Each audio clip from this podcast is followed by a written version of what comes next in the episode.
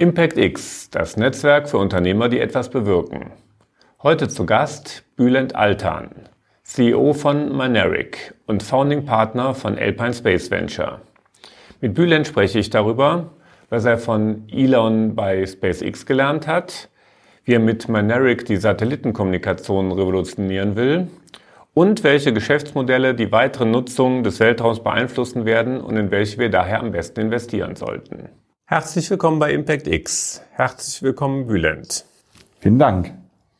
Ja, hallo Bülent. Schön, dass du hier bist. Äh, du bist ein erfahrener Unternehmer, Programmmanager im Space-Bereich. Du bist Investor. Aber ich glaube, das, was die Leute ja meistens so am Anfang interessiert, wie ist es denn so losgegangen bei, bei SpaceX? Das wirst du ja wahrscheinlich schon tausendmal erzählt haben. Erzählst du es für uns auch nochmal. Ja, sehr gerne. Also, ähm, ich bin gebürtiger Türke, aber irgendwann mal mit 18 hat es mich nach München gebracht, um hier Luft- äh, Luft- und Raumfahrt und Informatik zu studieren.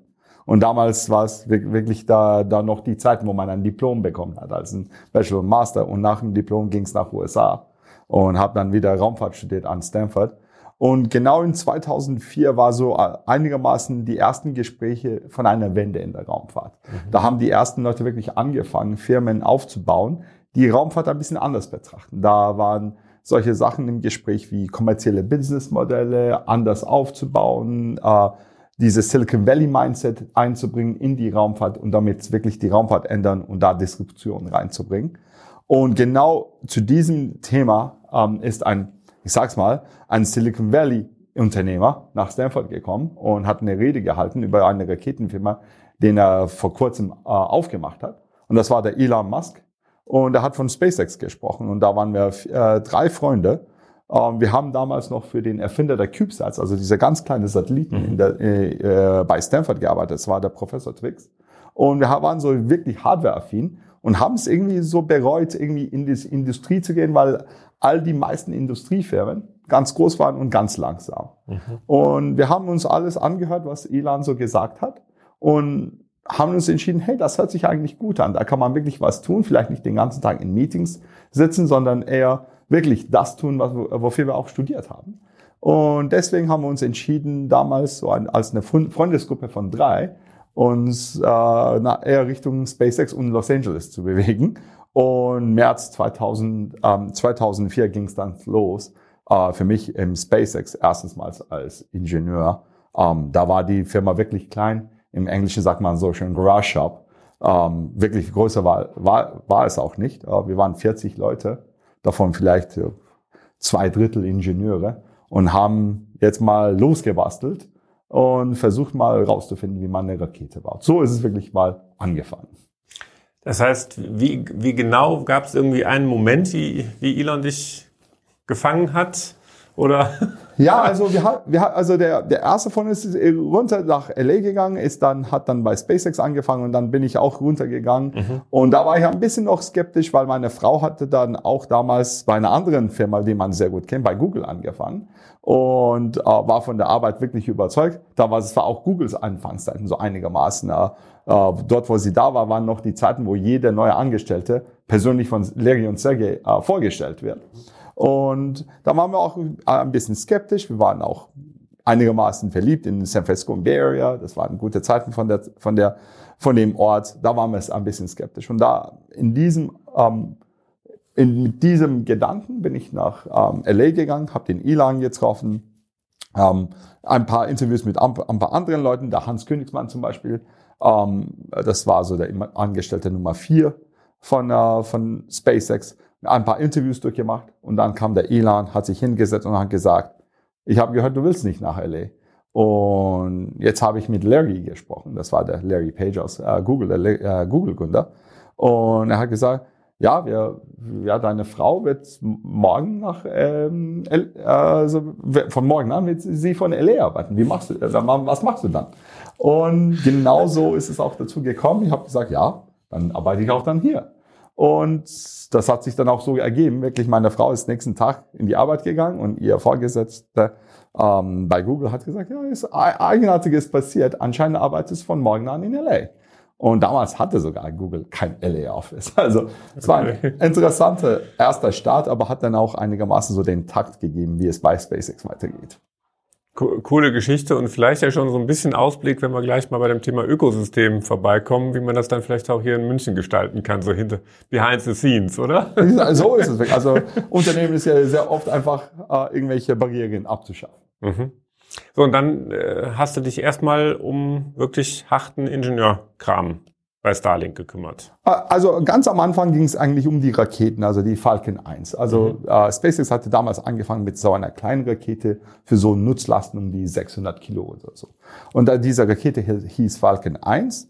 Und da habe ich mich eher über die Kontrollsysteme und, äh, und, äh, und äh, Energiesysteme beschäftigt als Avionics-Ingenieur und habe dann äh, ein paar der, also nicht ein paar, schon einiges der Rakete mitgestaltet wir waren ja nur zwei und dann nur drei Hardware-Ingenieure, die alles, äh, all die Elektronik äh, äh, entwerfen müssten. Äh, das haben wir dann auch getan und dann war ich, habe ich mich bereit erklärt, das alles zusammenzubringen. Das heißt so Systems Integration äh, in, in äh, Space Talk und ich habe dieses Systems Integration dann wirklich übernommen für SpaceX, habe immer die Rakete mit der Elektronik, mit dem, mit dem Kontrollsystem äh, zusammengebracht und dann die ersten Schritte der Rakete dann mitgemacht, die äh, mit operiert. Und das hat mich dann wirklich in der Firma zu einem Jack of all Trades gemacht. Ich habe gewusst, wie ein Antrieb funktioniert, wie die Struktur, wie die Mechanismen, wie der Flug und wie die äh, Leitsysteme sich äh, alle ähm, ja, verhalten und bewegen und alles. Und äh, ja, das hat sich dann dazu gebracht, dass ich dann über die Zeit Manager, Direktor und dann ganz zuletzt dann Vice President für Avionics wurde. Also ich habe, ich war dann verantwortlich für die ganzen Leitkontrollsysteme, für die, äh, also für die Elektroniksysteme, für die Elektrik- und äh, Powererzeugung. Ich war verantwortlich für Kommunikation, Telemetrie, Software, Firmware und auch das äh, Guidance Navigation Control, also wie man die Rakete wirklich erfolgreich in den, äh, in den Umlaufbahn bringt. Ich habe dieses Department aufgebaut, da waren wir am Ende 220 Leute bis 2014, wo ich diese äh, Stelle hatte. Und dann hatten wir noch eine Produktionsdepartment, die auch äh, bei mir war. Das waren noch 300 Leute, die das Ganze produziert haben.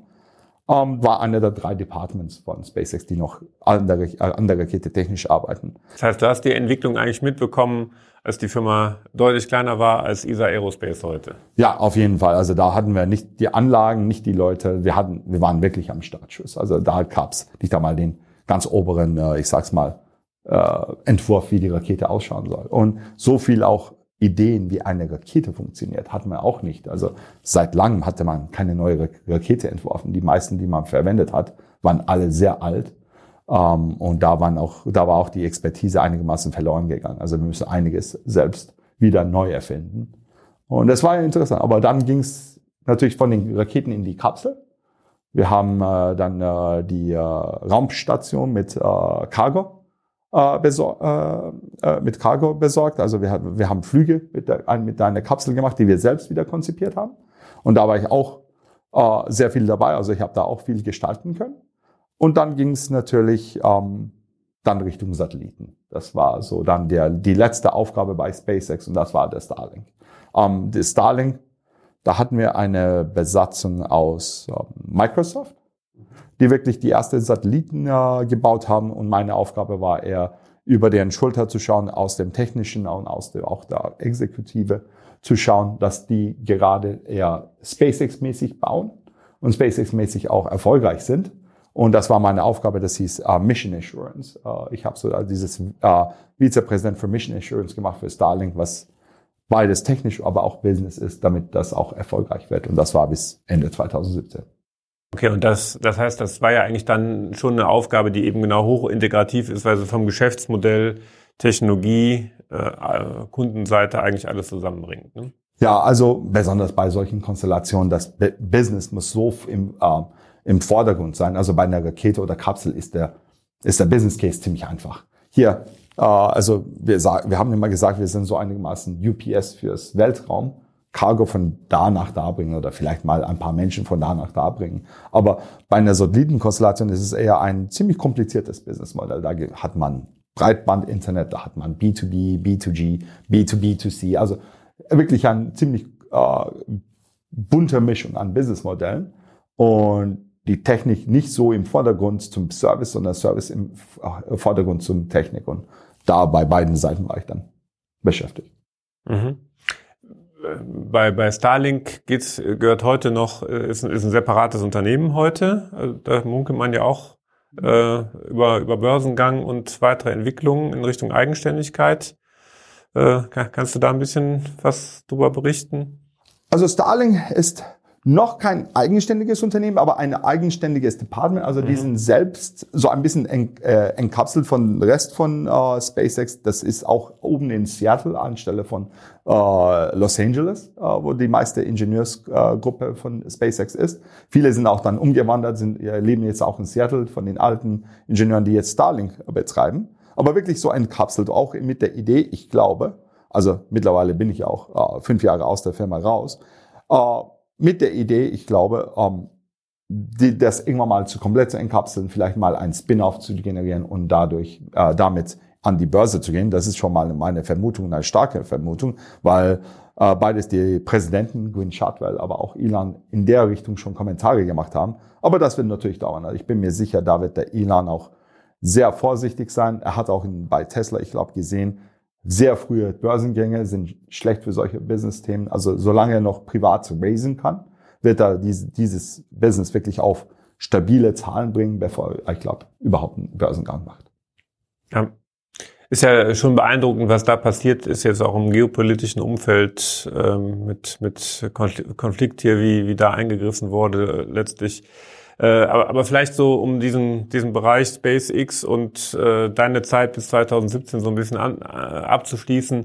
Ähm, Elon kann ja offensichtlich ganz schön überzeugend äh, sein. Was sind so seine, seine geheimen Kniffe, wie, wie er da so vorgeht?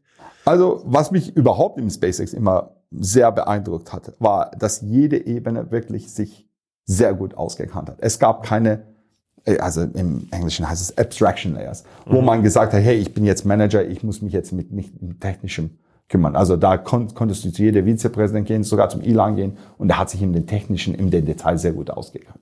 Und das war so einigermaßen von Ilan die Stärke. Der hat wirklich durch Details gemanagt. Nicht so richtiges Micromanagement, sondern eher, der wollte immer wissen, der wollte immer informiert sein, weil er auch in der Entscheidung immer selbst äh, dabei sein wollte.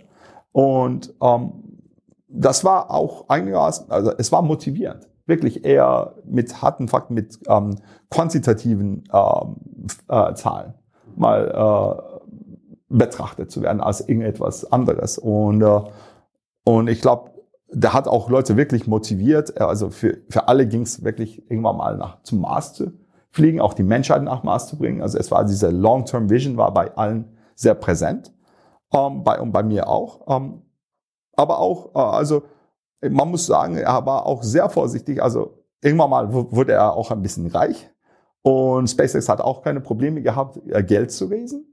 Aber er war noch immer sehr diszipliniert, die Firma eher wirklich ähm, sehr diszipliniert zu halten, nicht Geld einfach so auszugeben. Und er hat auch immer davon gewarnt, also ja, wir sind erfolgreich, aber es kann sehr schnell in die andere Richtung gehen. Er hat wirklich diszipliniert durch die Firma gegangen, hat immer drauf geschaut, dass die Zahlen stimmen, dass die Motivation und Innovation stimmt. Und das hat mich immer über ihn, äh, also ich, das hat mich immer bewundert. Ähm, er ist natürlich ein ziemlich harter äh, Manager. Ja, also der erwartet äh, rund um die Uhr Arbeit, er erwartet wirklich hundertprozentige äh, ähm, Dedication. Da muss man wirklich dabei sein. Also auch am Sonntag trifft man sich äh, in der Arbeit öfters als nicht. Und ja, aber wenn man wirklich motiviert ist, wenn man wirklich dieses Long-Term Vision sich auch als persönliche Mission aufgenommen hat, dann ist es auch kein Problem. Du bist ja jetzt selber Unternehmer mit Maneric, werden wir ja noch drüber sprechen. Hast du davon ein paar Sachen mitgenommen? Forderst du von, von deinen Mitarbeitern, von deinen Kollegen auch solche Dinge heute ein? Also ich fordere, äh, ja, also viel kann man ja, man kann ja wirklich viel von Ilan lernen. Und ich glaube, was ich wirklich von meinen Mitarbeitern erwarte, ist eher, diese, dieser Glaube an den, an die Vision der Firma. Es ist kein Job und ich glaube, Raumfahrt ist so beeindruckend und so motivierend, so, also etwas, was, wovon man auch als kleines Kind träumt. Und ich glaube, so eine Motivation erwarte ich auch von den äh, Mitarbeitern, ähm, dass sie sich wirklich eher für die Vision äh, einsetzen, sondern einfach nur ein Paycheck. Ja, also man muss natürlich bezahlt werden und man muss wirklich auch an dem Erfolg der Firma auch beteiligt sein. Daran glaube ich auch. Aber auch auf der anderen Seite hat man auch viel aufzubauen. Man kann auch viel bewegen und man kann auch einen Impact haben über den Firmenrand hinaus. Und ich glaube, ich erwarte das auch von den Mitarbeitern, dass sie das sehen, dass sie das auch Motivation aufnehmen und deswegen sich eher die, nicht die Zeit, die sie an der Arbeit verbringen, als äh, Goal setzen, sondern eher das Output. Das Ergebnis, ja. Was ist denn die Vision von Maneric?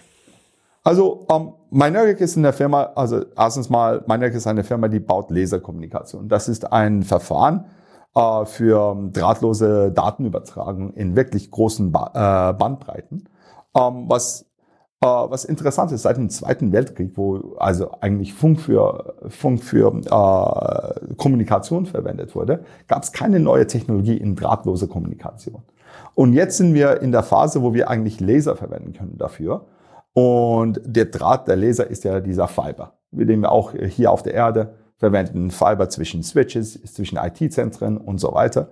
Und die Laserkommunikation, die Free Space Optical Communications, wie das heißt, macht das genau ohne diesen Draht dazwischen. Ein Laser wird einfach durch die Luft oder in, im Raum durch das Vakuum geschossen und über mehrere tausend Kilometer wird der Empfänger ähm, äh, wird der Empfänger bestrahlt und dadurch geht, gibt man äh, macht man die Kommunikation und man kann wirklich Bandbreiten schaffen, die Funk überhaupt nicht schaffen kann. Die, die Spezifikationen von euren Modulen lesen sich ja total beeindruckend mhm. mit bis 10.000 Kilometer, das, das große Modul. Ne? Genau, also wir können da wirklich große Distanzen mhm. machen mit wenig Energieaufwand, aber mit der gleichen Energieaufwand, den ein, ich sag's mal, ein Funkgerät von Satellit zu Satellit braucht, um einfach ein paar Megabit pro Sekunde äh, Daten zu schicken, können wir heute 100, 100 Gigabit pro Sekunde schicken. Und wir als Firma arbeiten schon an der nächsten Generation für eine Terabit.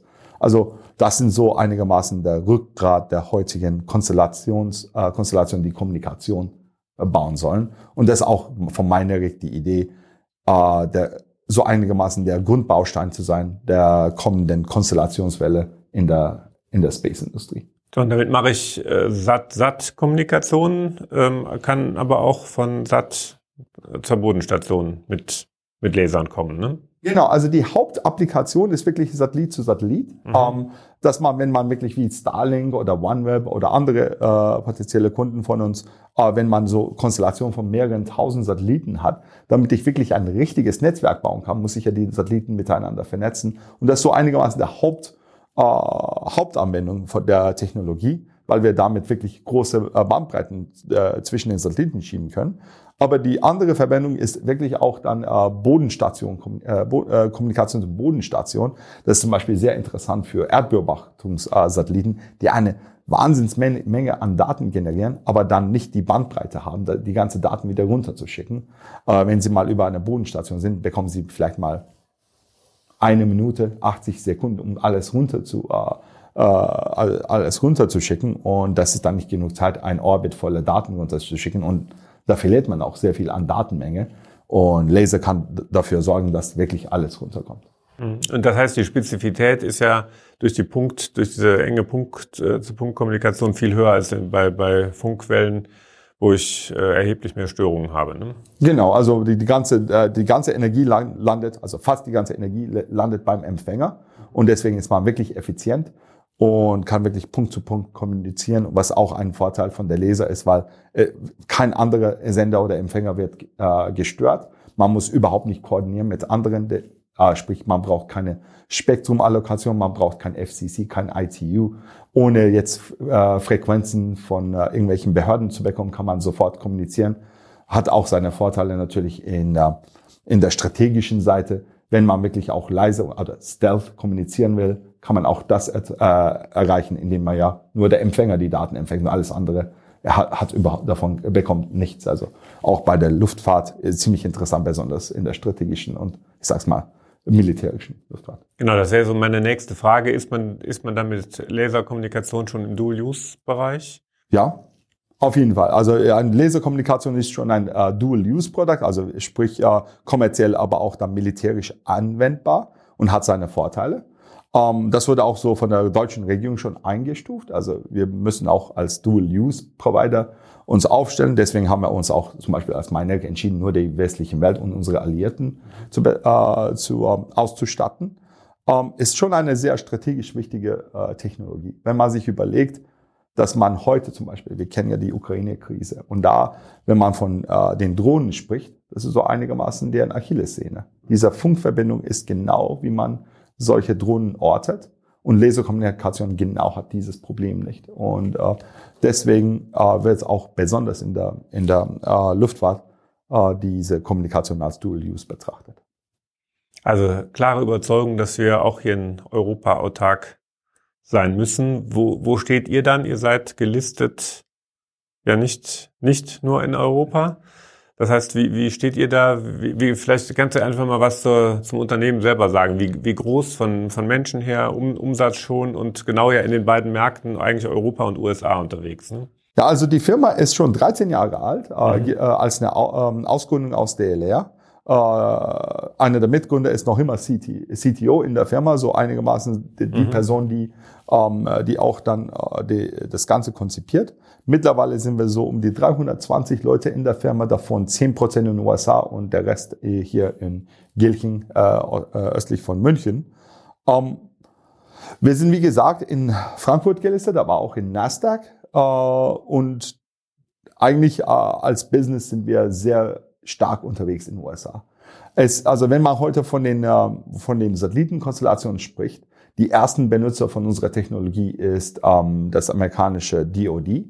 Ähm, die machen ein, äh, ein Verteidigungsnetz, ich sage es mal, für Raketenabwehr und Erdbeobachtung. Mhm. Und da ist die Kommunikation wirklich über Laserkommunikation. Und wir beliefern an allererster Linie mit unserem Backlog genau die Satellitenbauer, die genau für diese Konstellation äh, Satelliten bauen. Und da geht es um wirklich die große Firmen, die Northrops, L3s und so weiter. Und wenn man heute unseren Backlog anschaut, der liegt bei 250 Terminals, die geliefert werden sollen. Und ich würde sagen, 95 Prozent ist für dieses Projekt und nach USA. Um, ähm, Europa kommt danach. Also wir, wir sehen da auch, dass Europa diese diese Ambitionen auch hat, aber ist zeitlich ein bisschen nach hinten verschoben. Heute ist der Backlog sehr US-lastig. Man muss ja dann eigentlich gucken, dass man in eine neue Konstellation reinkommt. Dann hat man ja quasi einen Abo-Auftrag für die nächsten ja. fünf bis zehn Jahre. Ne? Also das ist es wirklich so. Also wenn man sich überlegt, ein OneWeb oder ein Rivada, das sind mehrere hundert bis tausend äh, Satelliten. Mhm. Jeder von diesen Satelliten trägt so um die vier Laserterminal vier, um damit man nach vorne, nach hinten, links und rechts kommunizieren kann. Das sind ja Punktkommunikationssysteme.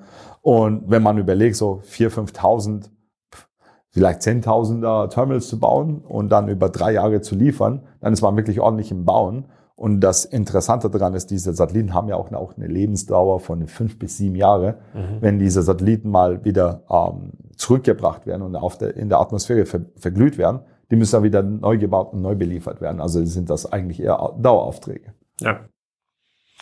Ähm, werden wir aus deiner Sicht mehrere Satelliten, Kommunikationssatellitenkonstellationen sehen bald?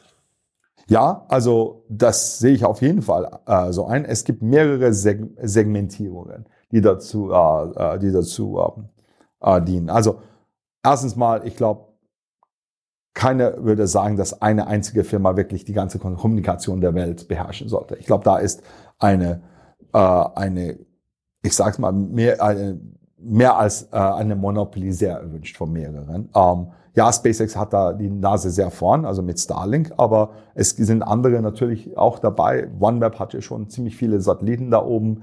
Telesat will aufbauen, Rivada Network will aufbauen, Amazon ist da sehr, sehr stark auch dabei. Ähm, und auch in Europa gibt's ähm, im äh, Kontinentaleuropa gibt's auch die, die ersten Ansprüche auf Konstellation. Also wir sehen jetzt mal geografische und kommerzielle ähm, Segmentierungen, aber dann auch, ich sag's mal, von der Business-Seite her Segmentierung. Ein, die einen gehen auf die Bandbreite, die einigen, die einigen gehen auf die Enterprise-Seite, was eher weniger Dichte, aber mehr Bandbreite pro, äh, mhm. pro äh, User hat die, die anderen gehen auf IoT. Also jeder hat so ein bisschen seine Segmentierung. Äh, und es gibt sogar jetzt die ersten, äh, ersten Gedanken über Direct-to-Cellphone-Connectivity. Und das wird auch eine Segmentierung bauen. Und natürlich auch, man muss sich auch denken, es werden auch mehrere Kommunikationssatelliten für, für äh, GovTech geben. Jetzt äh, in Europa zum Beispiel das Iris, äh, Iris äh, Squared und in den USA dieses SDA äh, von der DoD. Also das sind alles Konstellationen, die parallel äh, parallel auftauchen werden. Hört sich ja schon so an, als wenn dann SAT-Kommunikation, Konstellationen eigentlich das wären, was vor 30 Jahren so ein bisschen Mobilfunk äh, Provider gewesen wären. Ne? Schon noch ganz schön innovativ, aber irgendwie relativ klar absehbar, dass das riesengroße Märkte werden. Ne? Ja, also da man sieht ja auch den Wachstum. Vor drei Jahren waren nur 2000 aktive Satelliten äh, im Orbit und heute sprechen wir von 6000 und fast 100 werden jede Woche hochgeschossen. Also wir, sehen, wie schnell das, wie schnell das wächst und die meisten sind Kommunikationssatelliten. Ein, Earth, ein bisschen Earth Observation, sprechen wir gleich bei Geschäftsmodellen ein bisschen drüber, aber vor allen Dingen Kommunikation. Ja, vor allen Dingen Kommunikation. Am Ende des Jahrzehnts sollen es 100.000 werden. Mhm. Also da, da, da sieht man schon, wie, wie der Wachstum bei Space geht. Mhm.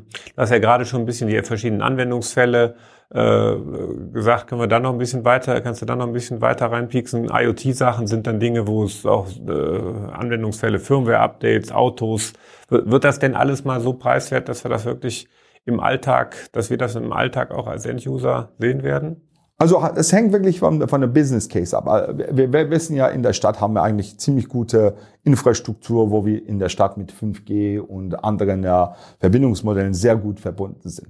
Aber, äh, aber Business Cases, die wirklich flächendeckend sein müssen, brauchen eine andere Lösung, weil einfach Kabel überall hinzuziehen ist nicht, äh, ist gerade nicht äh, kosteneffizient.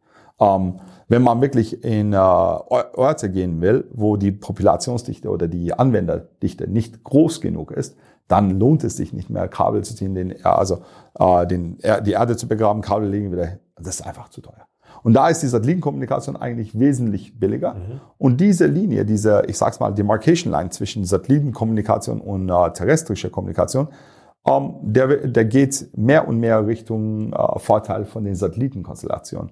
Und der wird sich mehr und mehr nach rechts bewegen. Ähm, da zum Beispiel äh, der Zugang zum All immer billiger wird. Also nur vor 15 Jahren waren es äh, 25.000 Euro pro Kilogramm etwas hochzuschießen. Heute sind es weniger als 1500.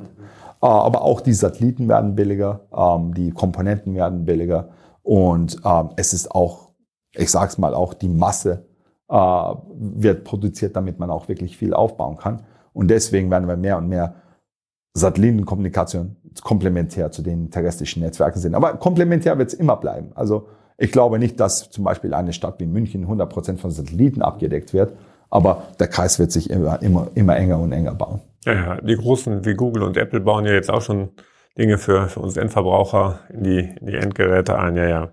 Und ich glaube, Dinge, Firmware-Updates, hier die ganzen Broadcast-Logiken wird für die IoT-Felder wird ja ein, ein Riesenfeld werden, weil ich möchte ja dann doch als Hersteller von meinem Auto doch irgendwie weltweit Konnektivität haben und das eigentlich nicht mit, mit äh, zig Mobilfunkbetreibern in jedem Land. Ne? Ja. Ja, also das, das ist auf jeden Fall ein ziemlich guter, guter, äh, gutes Beispiel von einem Anwendungsmodell.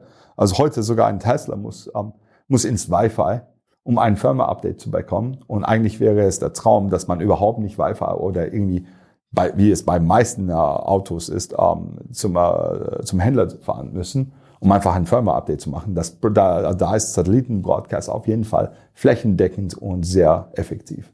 So wie wir es eigentlich schon vom Satellitenfernsehen auch seit 30 Jahren kennen. Genau, genau. ja. Hast du eine Vorstellung, was dann so der, der Haupttreiber wird an, an Geschäftsmodell dahinter? Kann man das sagen? Wer wird, wer, wie, was werden Zulieferer für die Branche werden? Was sind, was werden da so die Treiber sein?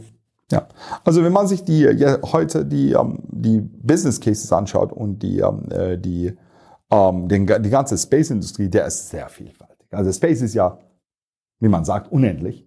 Aber so sind auch die Business Cases. Aber es gibt einige Business Cases oder Anwendungsmodelle, die sich so rauskristallisieren als die, die in der in den nächsten zehn Jahren als die äh, als die ähm, äh, ich sag's mal die, kurze, äh, die kurzzeitigen Gewinner äh, aufstellen werden. Und ich glaube, es gibt mehrere Business Cases, die über die 20, 30 Jahre auch sehr erfolgreich werden. Aber in den ersten Jahren geht es wirklich um Kommunikation und Erdbeobachtung. Da ist schon ein Markt, da ist schon eine Lieferkette, da sind schon Anwendungen, äh, die heute Geld generieren. Und ich glaube, wenn man sich Firmen anschaut, die heute im Space-Bereich äh, unterwegs sind, wir sehen Satellitenbauer, Komponentenhersteller wie zum Beispiel für Triebwerke, für Kommunikationssysteme, für Solarpaneele, aber auch, ähm, aber auch vielleicht äh, Geräte für den Enduser auf dem Boden als die Gewinner in diesem Markt. Das ist so eine Wertschöpfungskette, der fängt natürlich mit der Rakete an, aber irgendwann mal müssen Hunderte, Tausende, Zehntausende Satelliten gebaut werden und die müssen mit Komponenten beliefert werden. Und da sieht man schon, wer die Gewinner sein werden. Ist das alles per Logik New Space oder wo ist die Abgrenzung zwischen Old Space oder New Space?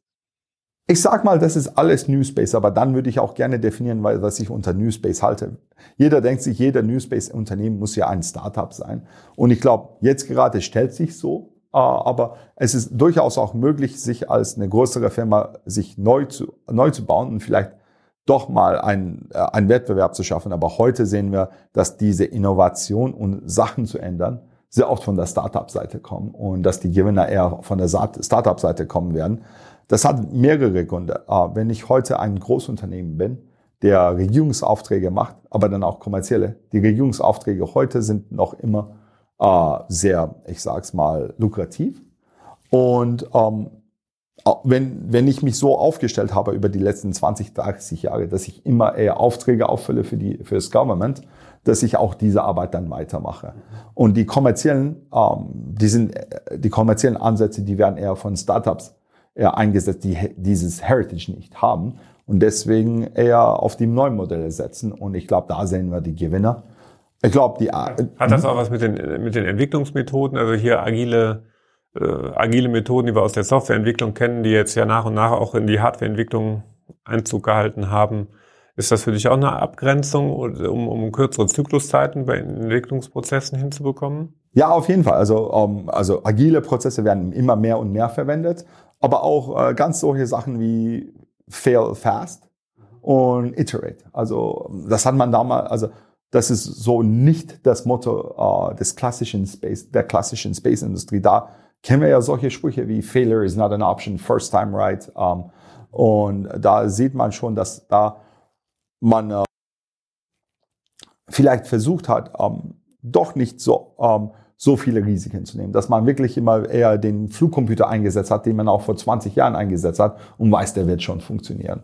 Und deswegen sage ich, ähm, es ist eher in der, in der DNA der Startups, die auch diese Seite gut kennen, diese agile Seite, schnelle Entscheidungen, auch ab und zu mal scheitern und wieder von, von Anfang an zu bauen.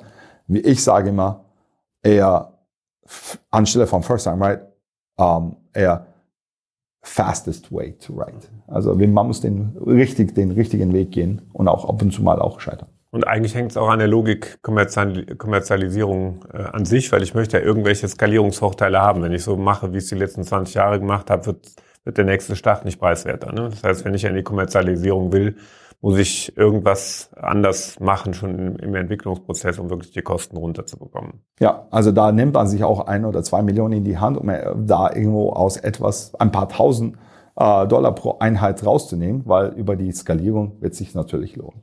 So, was sind denn jetzt aus deiner Sicht so die Kerngeschäftsmodelle? Du hast angesprochen, klar, das Thema Kommunikation, Earth Observation, was, was hängt da noch dran? Um, ähm, also uh, wir, haben, wir haben ja auch äh, von der Kommunikation gesprochen. Das sind so meine Kernthemen für die nächsten zehn Jahre.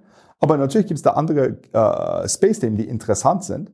Die werden halt nicht in den nächsten zehn Jahren super aktiv. Aber zum Beispiel, wenn man sich anschaut, wie das ein Asteroid meistens aus Schwermetallen gebaut ist, da ist, da sind Ressourcen, die werden für uns industriebewegend. Heute setzen wir zum Beispiel Iridium und Platin sehr wenig ein, weil es so viel kostet. Aber in einem Asteroid, da steht so viel und das könnte man sich holen. Natürlich braucht man dafür größere Raketen, äh, auch neue Verfahren und vieles andere. Und das wird einiges dauern, bis wir da sind, aber das ist schon mal ziemlich interessant. Man sieht äh, die astronautische Raumfahrt. Äh, die ist sehr bewegend und sehr inspirierend. Und mehr und mehr gehen da hoch und auch Space-Tourismus. Äh, wird interessant sein, wie sich das bewegt, aber auch wie man mit den ersten Umfällen umgeht. Äh, weil das wird sie geben. Äh, man, wenn man sich äh, Luftfahrt anschaut, das war es auch so. Ähm, wir haben solche Themen wie, was machen wir mit dem Mond und Mars?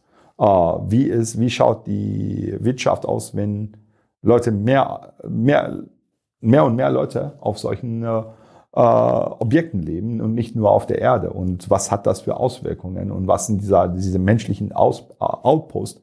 Was für eine Rolle spielen die? Sind sie nur, wann machen sie diesen Sprung vom Forschungseinheit zu eigentlicher Besiedlung? Und echtes, glaub, Leben, echtes Leben im Weltraum. Ne? Ja. ja.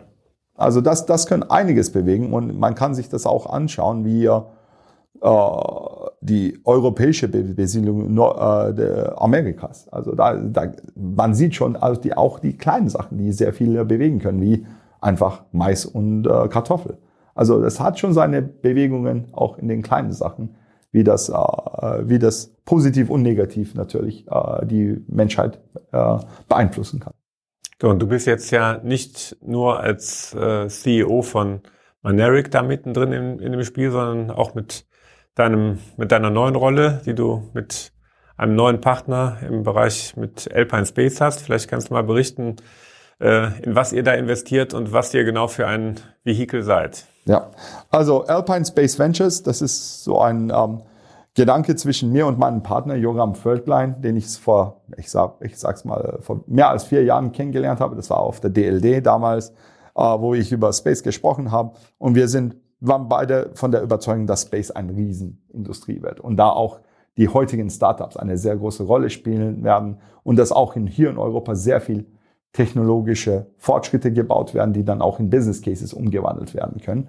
Und deswegen haben wir Alpine Space Ventures gegründet. Das ist ein Venture Capital Fonds ähm, mit einem äh, Zielgröße von 160 bis 200 Millionen Euro, die in äh, Startups investieren will, die, die gerade so ungefähr in der Series A-Phase. Ähm, und die unterstützen will, einfach genau diese äh, Businessmodelle in der Kommunikation und Erdbeobachtung zu verwirklichen. Ah, ich bin, das bin ich aber enttäuscht. Das heißt, ihr fangt nicht mit Weltraumtourismus an. Äh, Weltraumtourismus eher nicht, weil wie, wie gesagt, also da erwarten wir vielleicht ein paar Setbacks und wir wollen die mal durchleben, bevor wir da richtig investieren. Das könnte auf jeden Fall ein Thema sein für Fonds 2, 3. Das wollen wir auf jeden Fall weiter betreiben. Also so ein VC-Fonds hat eine Laufzeit von zehn Jahren. Genau. Insofern möchte man, in der Zeit möchte man auch schon wieder verkauft haben. Also ja. insofern muss man sich dann doch auf die Sachen konzentrieren, die die, wo die Märkte in irgendwie absehbarer Zeit entstehen. Ja, und auch natürlich diese Setbacks kosten ja ein paar Jahre. Deswegen sind, sind wir sehr, sehr konzentriert auf diese, auf diese Businessmodelle, die zehn, in zehn Jahren nicht nur Cashflow positiv sein werden können, sondern Exits gemacht werden können. Und das, sind wir, das wird dann auch einigermaßen, ich glaube, die Basisindustrie, die dann die nächsten, äh, die nächsten Geschäftsmodelle dann aufbauen wird. Man sieht schon einen sehr, eine, ein sehr großes Interesse an der Raumfahrt heute. Also der ist wirklich im Renaissance, auch in Europa. Und wenn man sich die Unis anschaut, in den meisten Bereichen im Ingenieurswesen gehen die Studentenzahlen runter. Die Raum, bei der Raumfahrt geht's hoch. Also, und auch hier in München haben wir sehr viel äh, gemacht, eine neue Fakultät, neue, neue Professor, äh, Professoren, also viele sogar. Also es wird sehr Bio, viel aufgebaut. Biotechnologie und Space sind ja, ja irgendwie doch die Wachstumsfelder. Ähm, warum denn spezialisierter Fonds? Es gibt ja dann doch auch nicht spezialisierte Fonds, die, die können ja auch in Material, Startups, in, in Raketen-Startups investieren. Warum spezialisiert? Was ist eure Überzeugung, warum man das braucht? Also ähm, wir haben uns Alpine Spice Ventures wirklich so aufgestellt, dass wir nicht nur Geld investieren wollen, sondern auch unsere Zeit und unser Wissen. Ähm, außer mir sind da zwei, noch zwei andere, äh, äh, zwei Arten, äh, andere Teammitglieder, die aus SpaceX kommen. Hans Königsmann habe ich vorher angesprochen, damals mein erster Mentor bei SpaceX, ist Advisor bei uns, äh, auch macht sein Netzwerk für uns bereit, aber auch sein Wissen. Und Katrina Chambers äh, ist unser technischer Direktor. Äh, sie war für lange Zeit meine rechte Hand bei SpaceX, ist jetzt auch dabei, für uns Startups anzuschauen in der Due Diligence Phase, aber auch dann nach dem Investment weiterzuentwickeln und weiterzuhelfen. Und genau darum geht's. Wir wollen irgendwie so ein Leuchtturm-Investor sein, wo wir wirklich die ganz, den ganzen Markt uns anschauen, den ganzen Space-Startup-Markt in Europa und da als ähm, Technologie- und Business-Spezialist in das, im Space-Umfeld äh, Investments machen, äh, die dann auch bewegend sein können. Äh, man muss man muss sagen, in einer Series A, in einer Space-Firma ist da noch immer ein bisschen Hardware auf dem Tisch, aber vieles ist dann auch noch immer theoretisch. Und da eigentlich etwas Machbares von, ich sag's mal, Träumen zu unterscheiden, das braucht eigentlich technisches Wissen. Und der ist nicht so einfach zu finden, nicht nur im Space, sondern im New Space. Technisches Wissen zu finden, ist sehr schwierig. Und da jetzt drei Leute zusammenzubringen, die in SpaceX genau diese Wende einmal gemacht haben, das war so einigermaßen unser Vorteil. Und den wollen wir nutzen, um, wie, wie gesagt, ein Leuchtturminvestor zu sein, damit dann auch generalistische VC-Fonds auch mit investieren können und denen auch helfen, vielleicht mal das eine oder andere äh, äh, Deal mal anzuschauen und dann zu bewerten. Ähm, wir sind da strukturiert. Wir wollen nicht viele, äh, nicht in zu viele in Startups investieren. Wir wollen die für uns selbst die Bandbreite haben, dass wir diese Startups auch unterstützen können. Es werden 12 bis 15 äh, Investments sein am Ende. Und wir wollen wirklich da ein Zeichen setzen, dass man alles mit Space machen kann. Cool. Das heißt, das hört sich ja so an, als wenn es auch so ein bisschen in Richtung, hatten wir eben schon mal Ökosystemlogik wäre, dass ihr hier in München da was schaffen und aufbauen wollt, Menschen zusammenbringt, Menschen vom Weltraum begeistern, nicht, nicht nur Studenten, sondern dann auch erfahrene Ingenieure mit dazu bekommen wollt. Und das sieht man, glaube ich, an ESA Aerospace ganz gut, auch den Gründern ja dann sehr konkreten Support anbieten können. Ja, also ESA Aerospace auf jeden Fall als ein gutes Beispiel, was man damit äh, schaffen kann, wie man sich auch Mitstreiter für diesen New Space Push äh, gewinnt. Ähm, bei ESA Aerospace waren ich und Joram eine der ersten Investoren. Wir waren in der Seed-Phase wirklich ja, damals da, wie Daniel und Co. mit drei Leuten die Firma angefangen haben und haben die Investments von Anfang an mitbegleitet, aber auch deren Entwicklung. Und viele Generalisten haben da rein investiert, haben das zugeschaut. Also mittlerweile ist es so ein Vorzeige-Startup Deutschlands und Europas. Und ich glaube, was wir damit geschafft haben, das wollen wir öfters machen. Und wir wollen wirklich damit ähm, erreichen, dass sich die große Menge sich Space anschaut. Erstmal natürlich romantisch. Also Space ist etwas ganz äh, Bewegendes, auch für alle vom Kind bis zum ganz großen Alter. Aber auch, dass man sieht, das ist ein sehr lukratives Businessumfeld. Ähm, ich sage das, sehr, äh, ich sag das gerne. Also von, von der Zeit, wo ich in SpaceX eingestiegen bin, bis heute hat sich die, der Wert der Firma schon mehr als 15.000-facht. Also das sind schon Business Cases, die können wirklich was werden. Und es ist auch was zu sagen, dass die wertvollste Privatfirma der Welt eine Space-Firma ist. Mhm. Können wir denn in, hier in Europa tatsächlich da noch aus deiner Sicht was bewegen? Ja. Oder laufen wir schon hinterher? Wir laufen hinterher. Das auf jeden Fall. Uh, wir müssen da ein bisschen aufholen. Uh, wir, haben, wir, sind, wir haben technologische Felder, wo wir in der Führung sind. Optische Kommunikation ist zum Beispiel eins davon. Ähm, also die zwei führenden Firmen der in der optischen Kommunikation sind beide deutsch. Das sind Tesat und Myneric. Und wir beliefern so einigermaßen alle, die optische Kommunikation machen, außer SpaceX. Ähm, und äh, wir haben wirklich technische Vorteile.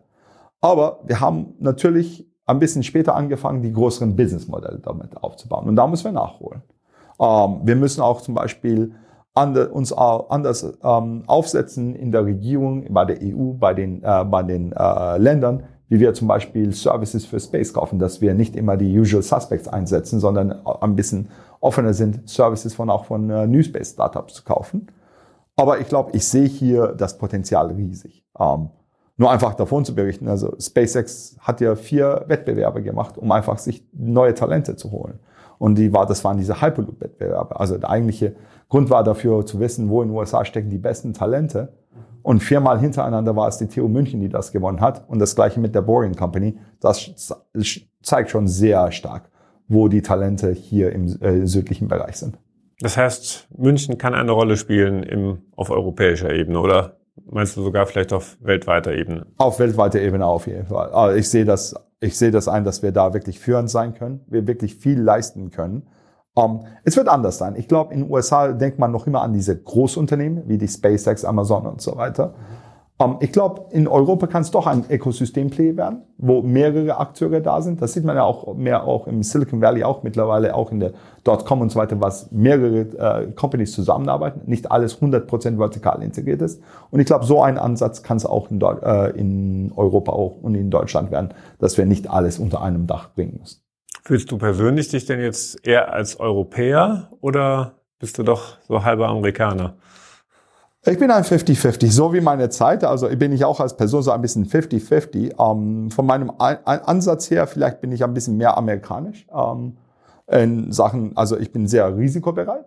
Äh, ich bin jemand, der schnelle Entscheidungen trifft äh, und äh, auch kein Problem hat, etwas auszuprobieren, das mal scheitern kann. Äh, auf der anderen Seite, also von meinem Welteinstellung und äh, vom, ich sag's mal, von der Affinität bin ich eher Europäer. Ich mag es, die, Euro, also die europäische Seite hat seine, hat seine, ähm, ich sag's mal, äh, Wege über Dinge zu äh, denken, die sind ein bisschen etablierter als da drüben. Deswegen bin ich da ein bisschen 50-50. Was willst du persönlich noch bewirken? Was hast du dir noch vorgenommen für, den, für deine nächsten Jahre? Also es ist, äh, ich sage mal Crawl, Walk, Run. Ähm, das Crawl war einigermaßen mich in diese äh, Raumfahrt-Thema einzuarbeiten. Es war mhm. eine Leidenschaft von mir seit Kindheit. Und das habe ich vielleicht mit SpaceX getan. Ich habe mir die, äh, das Ganze geholt. Jetzt ist Walk. Ähm, Walk ist für mich ähm, in Europa diese ersten Ansätze des New Spaces äh, mitzuhelfen, aufzubauen, eine Industrie zu schaffen, die wirklich sich aufstellen kann, die wirklich neue Geschäftsmodelle, neue Ideen bewegen kann. Und dann Run wäre dann dieses Industriemodell, äh, dieses äh, aufgebaute Industrie wirklich zu einem, zu etwas zu bewegen, das dann mehr als das Space-Ökosystem bewegt, sondern auch die Menschheit, wenn man sich überlegt, was wir mit Raumfahrt machen können. Wir können das Digital Divide erobern, dass jeder vernetzt ist, jeder nicht sein Dorf verlassen muss, um einfach in der Digitalwirtschaft teilzunehmen, dass wir da Klimawandel auch unter Kontrolle halten können, dass wir durch Satelliten die, die ähm, genau die, ähm, die ähm, Greenhouse Gas Emissions äh, vielleicht ein bisschen zu hoch treiben. Also durch Erdbeobachtung können wir einiges betrachten und policen, dass, dass wir auch äh, Klimawandel einigermaßen ähm, in die richtige Reihe kriegen können. Ich glaube, für mich wäre das interessant, dass wir das aus Europa auch da einen riesen, äh, riesen äh, Beitrag leisten können. Und genau diese Industrie will ich bauen und dann die, den Effekt in der Rest der Menschheit sehen können. Cool. Brauchen wir dafür so Verrückte wie Elon oder brauchen wir hier in Europa eher etwas integrativere Menschen? Also einen anderen, ein anderes Vorgehensmodell? Ich würde das eher nicht vorschreiben. Ich würde sagen, beide, beide Modelle funktionieren. Ähm, ich glaube, ab und zu mal braucht man äh, die Elans der Welt, die mal ein paar Sachen bewegen. Und ich glaube, man sollte denen nicht im Weg stehen. Natürlich innerhalb der gesetzlichen Maße. Aber ich glaube, ein bisschen verrückt zu sein, hilft auf jeden Fall. Aber das, das ganze Ökosystem wird sich nicht mit solchen Leuten bauen können. Erst wenn es hunderte, sogar, sogar tausende Startups und dann auch äh, größere Firmen sein sollen, da werden auch, ich sag's mal, ganz etablierte und auch äh, integrative äh, CEOs da auch mit, mit und Gründer äh, mitgestalten müssen. Und ich glaube, wir haben ja hier noch eine besondere Aufgabe. Wir, wir müssen und möchten ja irgendwie mit den Franzosen zusammenkommen in Europa. Ne? Ja, also die sind ja auf jeden Fall, ähm, also Europa hat ja jetzt diese zwei Nationen, die wirklich viel in die europäische Raumfahrt investiert und aufgebaut haben. Und Frankreich und Deutschland spielen da eine sehr besondere Rolle. Wir müssen da auf die gleichen, auf den gleichen Gleis kommen. Ich glaube, unser Ziel ist gleich. Wir wollen eine starke europäische Space-Industrie, aber vielleicht sind da unsere Ansätze ein bisschen unterschiedlich. Und in Deutschland, ich glaube, setzt man ein bisschen mehr auf die Startup-Schiene. Ja, ich glaube, habe gerade noch mal so auf die Uhr gesfinkst. Äh, die, die Zeit ist irgendwie schon rum, aber ganz zum Schluss gibt es ja noch mal ein paar persönliche Fragen, die ich jedem Impact-Unternehmer stelle. Bist du bereit? Ja, ein paar persönliche Fragen. Was ist der nächste große Schritt und wie misst du den Erfolg? Also der nächste große Schritt natürlich, also jetzt muss ich mal auf die Richtung vom Alpine Space Ventures denken. Also für uns ist er, wir sind ein Fonds, der noch im Raising ist. Und für uns heißt Raising wirklich diese, ähm, äh, diese äh, Zielgröße von 160, sogar die Maximalgröße von 200 zu erreichen. Und das nicht nur einfach ökonomisch betrachtet. Wenn wir diese 200 Millionen erreicht haben, dann, dann heißt es, wir haben wirklich Leute von der Space-Industrie überzeugt. Und genau das ist so mein Messwert heute, dass es darum geht, den Fonds zu closen, indem ich Mitstreiter für das New Space Ökosystem gewonnen habe und wirklich äh, dadurch jetzt den Zeichen gesetzt habe, da ist der nächste Schritt für Europa. Und wohin bringst du Alpine Space, also deine Organisation, um die du dich jetzt in nächster Zeit kümmern wirst, in, in den nächsten drei Jahren? Ähm, in den nächsten drei Jahren werden es ähm, um die 12, 15 Investments sein. Also wir haben schon die ersten drei gemacht. Also die sind auch sehr erfolgreiche mhm. Startups. Reflex Aerospace zum Beispiel hat vor kurzem einen Raising gemacht, wo wir wirklich auch einen guten Uptick gewonnen haben. Ähm, aber diese 15 zu finden, um miteinander zu verbinden und vielleicht die ersten Ansätze zu sehen in den ersten drei Jahren, wo die paar Startups zusammen größere Projekte sich angehen können, das würde mich sehr freuen. Ich sehe schon das erste zum Beispiel äh, Reflex Aerospace zusammen mit äh, ESA Aerospace und Mynaric und jetzt auch mit SES, e ein ziemlich großes Unternehmen, äh, bauen eine Konstellation, der heißt Junio und da ist zum Beispiel dieses Automotive Connectivity das Thema. Ich will mehr solche große, große Projekte, große, ich sag's mal, Ziele in Europa sehen. Und ich glaube, ich werde da auch sehr froh, wenn Alpine Space Ventures genau den Startstoß von solchen äh, äh, Projekten geben kann oder den, den Akteuren solcher Projekte. Wen würdest du gerne kennenlernen, um, um diese Aufgabe zu erfüllen? Ich glaube, das ist keine einzige Person per se, sondern eher die, die ganzen Founder aus äh, Europa, besonders im Space-Bereich. Wenn man sich überlegt, die machen, die gehen in ein Thema, das jetzt ähm, wirklich im Aufbau ist in Europa, wirklich ähm, Startups zu bauen im New Space-Bereich, ähm, die, das sind mutige Leute und ich bin da wirklich äh, sehr positiv äh, beeindruckt, was für Leute jetzt gerade in diesem Bereich aufbauen wollen. Ähm, es sind wirklich determ also determined äh, äh, Founder, die die jetzt gerade in diesem Bereich wirklich sich bewegen wollen und die zu treffen, ab und zu mal auf ein Bierchen und mal über die Zukunft äh, der Space-Industrie in äh, Europa zu sprechen, das ist immer ganz, ganz spannend. Ja, kann ich mir vorstellen. Was war denn dein letztes Projekt oder Vorhaben, was nicht so geklappt hat, wie du dir das vorgestellt hast? Um, ähm, äh, also die Setbacks gibt's immer in jeder Firma und überall. Vielleicht das Große ähm, war eher, also ich war zwei Jahre bei Starlink, bin wieder rausgegangen. Das war so meine zweite Spalte bei SpaceX. Das hätte ich vielleicht ein bisschen länger hätte machen können. Aber für mich war äh, eher das, die Interesse draußen. Irgendwann mal 2017 habe ich gedacht, hey, vielleicht will man sich doch draußen bewegen und nicht introvertiert im SpaceX und deswegen bin ich rausgegangen. Was die gemacht haben, ist, das schaue ich mir immer an. Wenn einmal in, innerhalb SpaceX, man schaut sich diese Erfolge noch an, wie sie Astronauten fliegen, wie sie dieses Starship aufbauen und so weiter. Und da hat man noch immer so ein bisschen Heimweh ab und zu. Aber jetzt schaue ich mir was, das alles an, was wir hier erreichen. Und ich muss sagen, ich bin noch immer froh über die Entscheidung. Was hast du aus deinem letzten großen Fehler gelernt? Ah, also es, es gibt viele Fehler. Also die, die mir am meisten gelehrt haben, waren wirklich am Anfang der Karriere. Ähm, also das waren die eher die, die detaillierteren äh, äh, Fehler im, im, Design oder in der Führung und so weiter.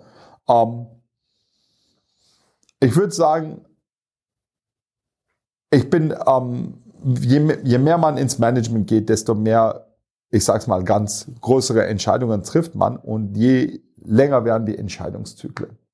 Und ich glaube, als Manager würde ich immer mehr Richtung schnellere Entscheidungszyklen und schnelleres Feedback aufsetzen, ähm, damit man, damit äh, die Zeitspannen nicht mehr so lang werden. Also ich glaube, sich wirklich in Details reinzuarbeiten, genau das, was ich über Elan auch vorher erzählt habe, das ist wichtig. Äh, das habe ich auch gelernt. Ähm, ich glaube, man muss, man kann sich die Details nie sparen. Ja. Mit wem sollte ich als nächstes hier sprechen bei Impact X? Hast du eine Idee für mich? Ich glaube, oh, also die Leute, die ich kenne, sind immer von der Raumfahrtseite. Und natürlich, ich, ich bin ja immer vom Daniel, dem, dem Gründer und dem, äh, dem, äh, dem CEO von ISA sehr interessiert. Ähm, ich glaube, da sind auf jeden Fall interessante Leute. Aber ich glaube, wir müssen, wir können ja auch über den Tellerrand schauen. Ab und zu mal ist es auch gut, vielleicht mal ähm, die Amerikaner äh, mhm. mal zu interviewen. Ich glaube, da gibt es wirklich die, äh, die, ähm, die zweite Welle von der Space, ähm, äh, der Space äh, Startup äh, Gründer. Und vielleicht, ähm, also Tim Ellis, dieser, dieser äh, CEO von Relativity, wäre mal ziemlich interessant äh, zu interviewen äh, wo wir jetzt wirklich die, Anfang, äh, die ersten äh, Raum, äh, diese Raketen-Startups haben. Wäre mal interessant, den zum interviewen, was er, was er sich von, was er von Europa hält und wie er sich die Konkurrenz hier vorstellt. Ja, okay, gut. Habe ich ja Input. Alles klar, dann denke ich, sind wir am Ende der heutigen Folge von Impact X. Vielen Dank für dein Kommen, vielen hier ins Studio bei uns.